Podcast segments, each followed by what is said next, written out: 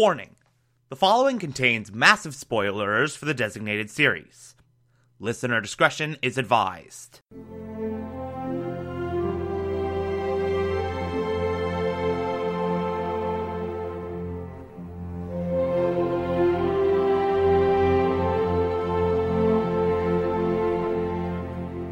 You're listening to the Television Archive, the show where we, the television loving hordes of the internet, take a deep dive into what used to be in our beloved medium.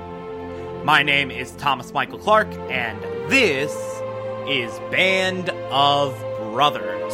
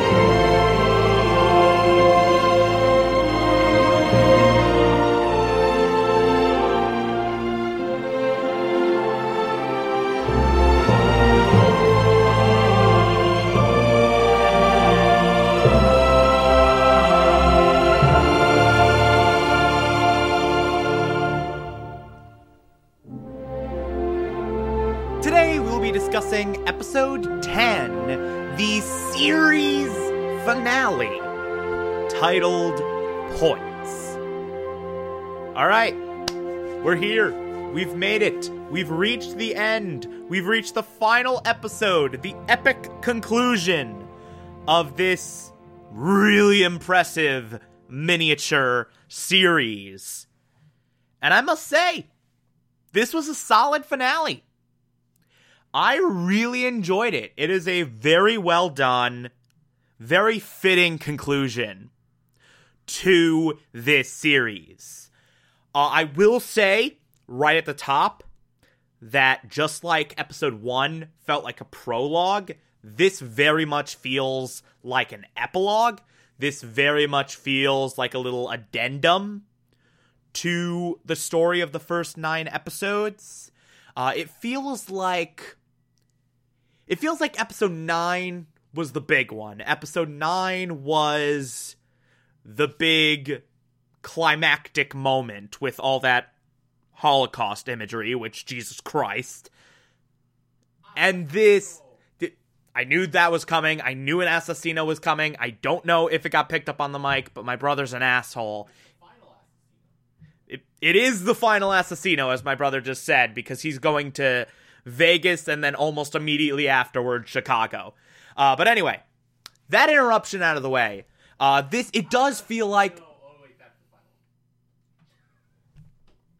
There's no way that didn't get picked up at least a little bit. This is just completely off the rails now. Like, we're in the last one. I'm ending Band of Brothers today. Like, I'm trying to give this a fitting send off in the television archive, and my brother goes and does that multiple times. This is just this is just completely gone to crap now. But anyway, I, have completely lost my train of thought. Uh, point is, this is good. Uh, this is a good little ramp down. This is a good little uh, drifting into the finish line.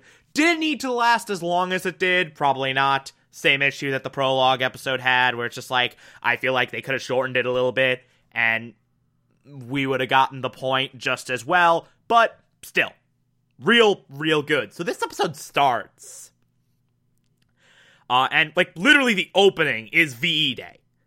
Literally the opening is what Easy Company was doing on VE Day. And what they were doing on VE Day was essentially raiding this random Nazi village. Uh, this random hub where a bunch of Nazi leaders were sort of making their last stand. And they're just sort of walking through this almost entirely abandoned town, just getting ready for a fight. And they kind of keep narrowly missing fights. Like everyone they come across either runs away or kills themselves. So they take this town fairly easily. And while this is happening, the Germans surrender. While this is happening, Nazi Germany is done. They have surrendered. Uh, they have officially lost the war.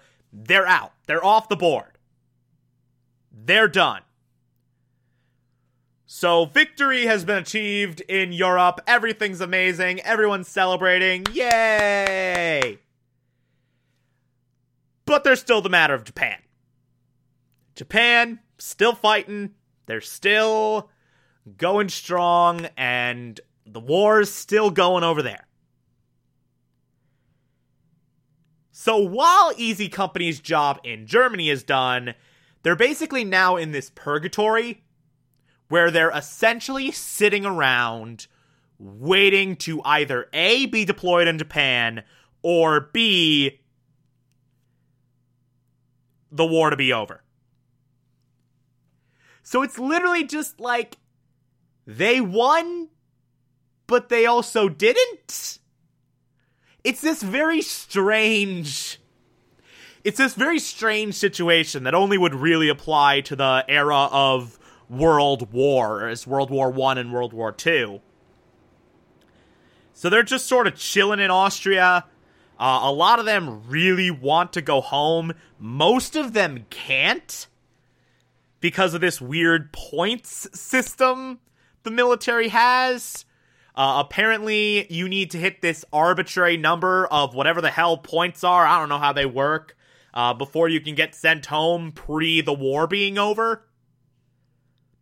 And so, literally, there's a bunch of people that are either A, trapped, waiting for Japan to happen, or B, they have to find some very creative excuses, or their commanding officers have to find some creative excuses to get them out of there.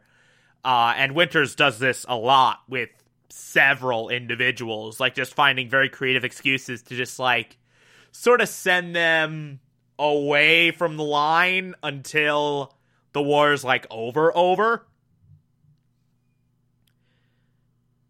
And this time off in Austria causes a lot of shenanigans. Uh, because as Winters himself does in some very unnecessary narration, lot of people like these are a bunch of soldiers with no enemy to fight. They have no one to shoot at. But what they do have is a lot of weapons, a lot of alcohol, and way too much time on their hands. So weird shit happens. Uh, Tom Hardy dies in a car crash randomly. By the way, Tom Hardy's in Band of Brothers. This show's trolling me. This show's trolling me with the future famous people in the thing before they were famous. I swear to God. So Tom Hardy dies in a car accident. He literally died at war, even though no war was happening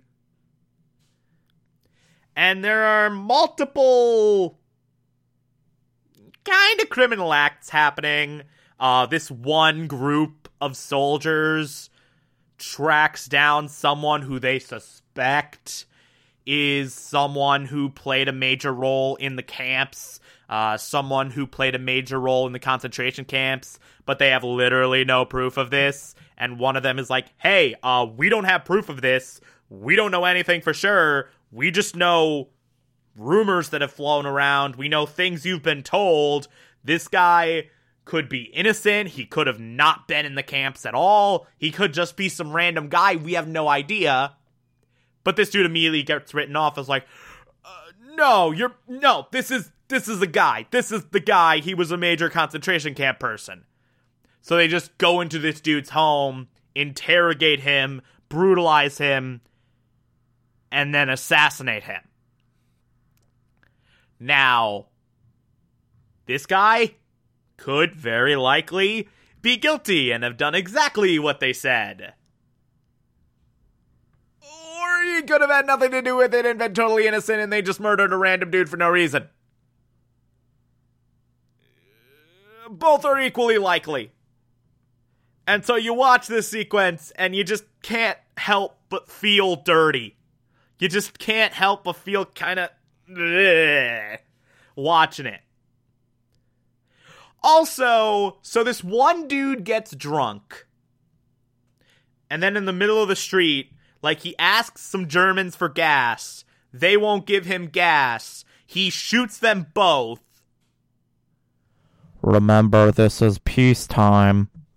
And then when some American soldiers come up to him and are like, hey, hey, what are you doing? What are you doing? What are you doing? Uh, put the gun down, put the gun down uh, you kind of like come back with us, come back with us. You've kind of gone nutso. He shoots one of his own men in the head and then drives away. So there's that. And there's an entire segment of this episode devoted to trying to find this dude a brain surgeon because he miraculously survived. Uh, they find a German brain surgeon, like, manage to get him so that he will survive this injury, manage to get it so that he will live, and then find uh, this other American soldier who did this horrible, horrible thing and just shot several people for no reason at all, got drunk and shot a bunch of people. Uh, they brutalize him a bunch, they beat him up, they interrogate him, and then they uh, hand him over to military police. So, yeah, some weird shit's happening. Turns out when you have a bunch of soldiers who are used to fighting the Nazis and they don't have anything and they just have a lot of weapons and alcohol and nothing to do, shit goes down. And periodically throughout this episode, we get a couple of formal surrenders.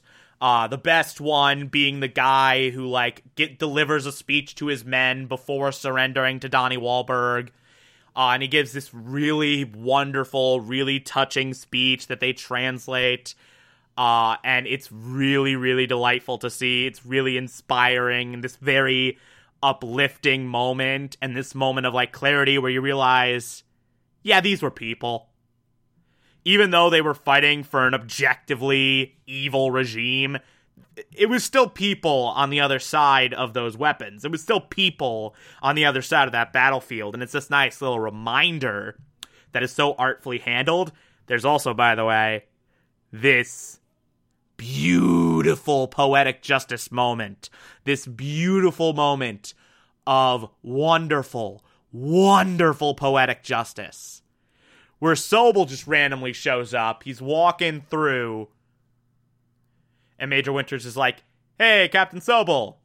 And Captain Sobel's like, "By the way, Winters outranks Sobel now, which is so wonderful." but Captain Sobel walks by and is like, oh, Major Winters," being all grumpy ass, grumpy pants. And then Winters is like, "Hey, you salute the rank, not the man." And then just gets Sobel to salute Winters.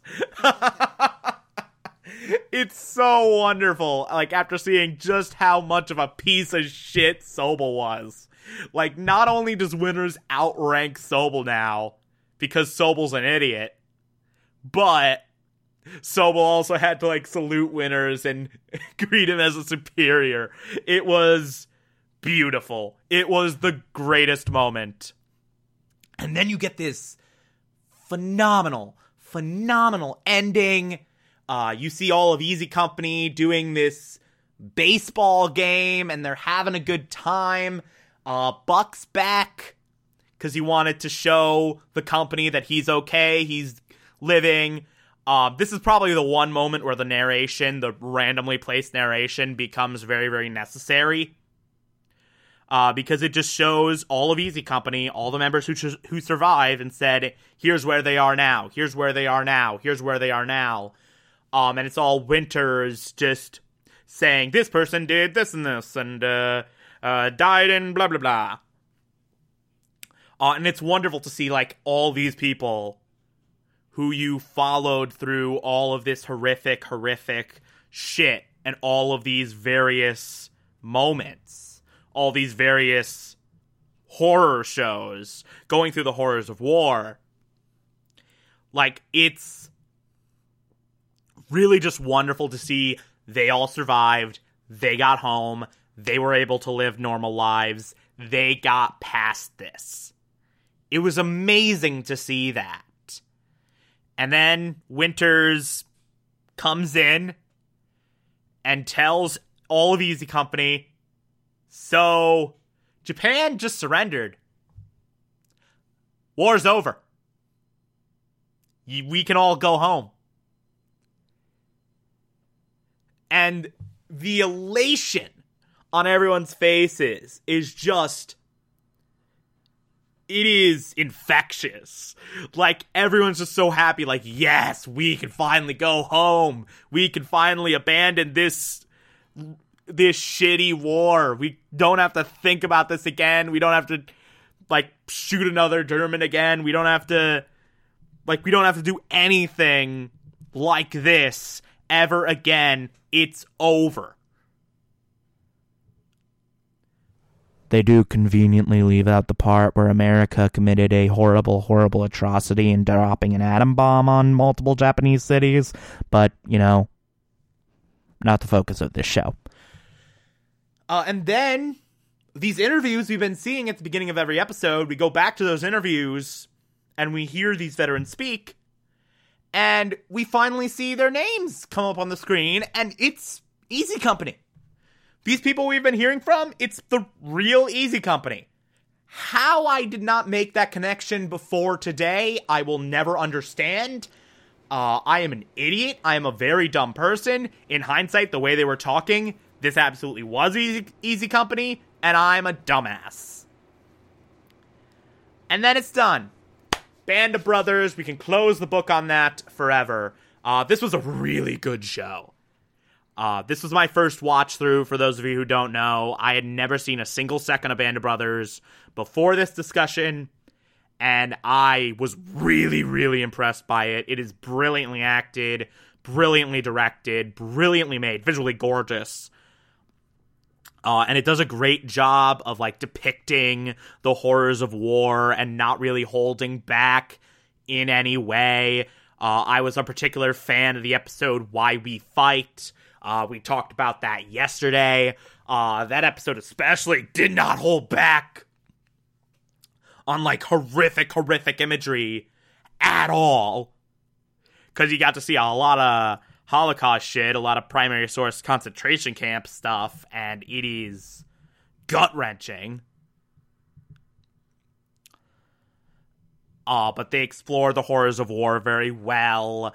Uh, they are great at being reserved, very uncinematic, and how they portray various battles. Uh, they are not interested in providing unnecessary flourishes. They're not interested in glorifying anything. Uh, they just present everything in a very matter of fact way. Uh, the characters are very well crafted, very compelling. Uh, they tell the story of Easy Company so brilliantly. It is such a well written show. It's just brilliant. There is so much in this that I was just absolutely blown away by, and it's so freaking good. Is it perfect? No. The pacing can be uneven at times. Uh, there are a couple moments in a couple episodes where they got like dirt or blood on the camera, which is a pet peeve of mine. Uh, also, and I mentioned this a couple times, they do have a tendency of randomly placing narration for very arbitrary reasons. Like, uh, this episode has narration. This episode doesn't. This episode has narration. This episode doesn't. Narration on this moment, but not here. On this moment, and not here. And it feels very arbitrary and very all over the place and scatterbrained in that area. And it kind of gets on my nerves. But, like, overall, this is a really, really good series. Uh, I don't think it's, like, number three show on IMDb levels of good, but I do really, really like it. I am very glad I went back and watched it. Uh, and I'm very, very impressed uh, by what they managed to do with this show, especially since it was like 2001. Like, this was HBO before the television golden age. Like, they did not have. Like, we already knew HBO was a force to be reckoned with, creatively speaking, because, like, this is at a time when, like, uh, Sopranos was already in existence, and they did a couple other uh, pretty big shows, but, like, it wasn't in an area where television was so otherworldly focus upon. It wasn't in an era when television like had all the resources imaginable. And for them to pull something like this off in an era before that age when like everyone was going into television and it was just this creative juggernaut of a medium and all the best stories were being told on TV. Like it's just amazing that they pulled something like this off in 2001. That just blows me away. Uh, but yeah, we're done with that, and I guess uh, guess we should probably figure out what we're talking about next. I'll handle that tomorrow. Get ready for that. There's going to be a poll. I know what it's going to be. Uh, it's going to be a good one. It's going to be a really, really good one. So look forward to that. Uh, if you like this, favorite the podcast, anchor.fm slash TV archives so that you can be here every single Monday through Friday as I go through every single episode of this and other shows. And you can find it on pretty much whatever podcatcher app you prefer. Feel free to call in as well. It's simple as just to push a button on the Anchor app. I'll play those on the show from time to time if you feel so inclined to send those in. Follow me on Twitter and Instagram, TomTom4468, and support the show. Patreon.com slash Thomas Clark. Pledge just a dollar a month. I appreciate everything I get through there. Or if that doesn't work for you, you can also support this show directly via Anchor. I appreciate that as well. Uh, tomorrow, I will be back with our poll for season seven of the television archive. Talk to you then.